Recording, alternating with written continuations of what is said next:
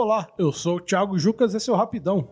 Amigo ouvinte, se você, assim como eu, também é um ser humano, com certeza também tem essa tendência de só dar valor aos grandes nomes de qualquer tipo de arte só depois que eles morrem. Parece cruel, mas é a mais pura realidade. Pode reparar, mesmo se você não conhece nada sobre algum artista, se alguém chega te apresentando e já fala: Mano, esse cara foi um gênio do Renascimento a gente já tende a absorver a arte de uma maneira diferente. A nossa barreira crítica perde um pouco a força e tende a aceitar a obra com mais facilidade. E é totalmente aceitável olharmos novos artistas ou novos talentos com alguma abordagem mais crítica. Ainda mais se for algum tipo de arte mais de vanguarda, sabe? Aquele cara que extrapola as fronteiras do que consideramos aceitável. Ou seja, esse nosso ranço com que a novidade faz a gente não enxergar o valor que esse novo tipo de arte oferece. Bom, e todo esse blá blá blá é para convidar o amigo ouvinte a conhecer o trabalho de um artista que está causando uma revolução musical nos ouvidos de muita gente.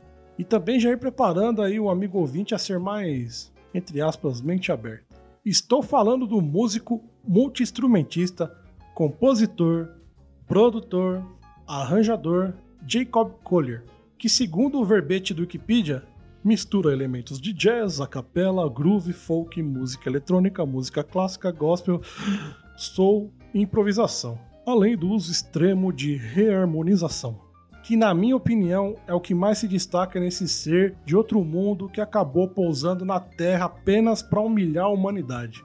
Entrando na nerdice da coisa, Jacob Kohler utiliza em suas produções conceitos totalmente nada usuais.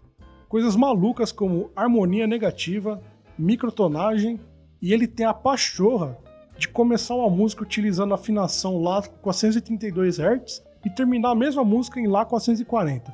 Enfim, não vou entrar em detalhes aqui, mas convido um amigo ouvinte a procurar as entrevistas dele lá no YouTube, onde ele explica melhor a utilização desses conceitos.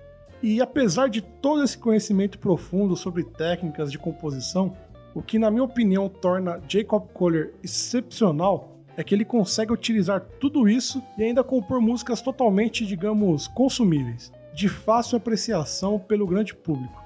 Não é aquela maçaroca de som que geralmente aqueles jazzistas cabeçudos mais ousados gostam de tocar, o que eu apelido de música para músico. E voltando aqui ao apresentado hoje do Rapidão, é, o legal é que ele começou a carreira lá no YouTube e dá para assistir toda a sua evolução. Tá lá, registrado e disponível para apreciação.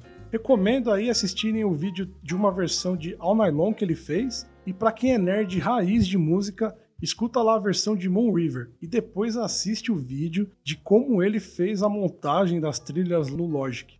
Enfim, gente, tem muito conteúdo dele no YouTube. Inclusive o NPR Tiny Desk da semana passada foi com ele. Muito bom, assiste lá.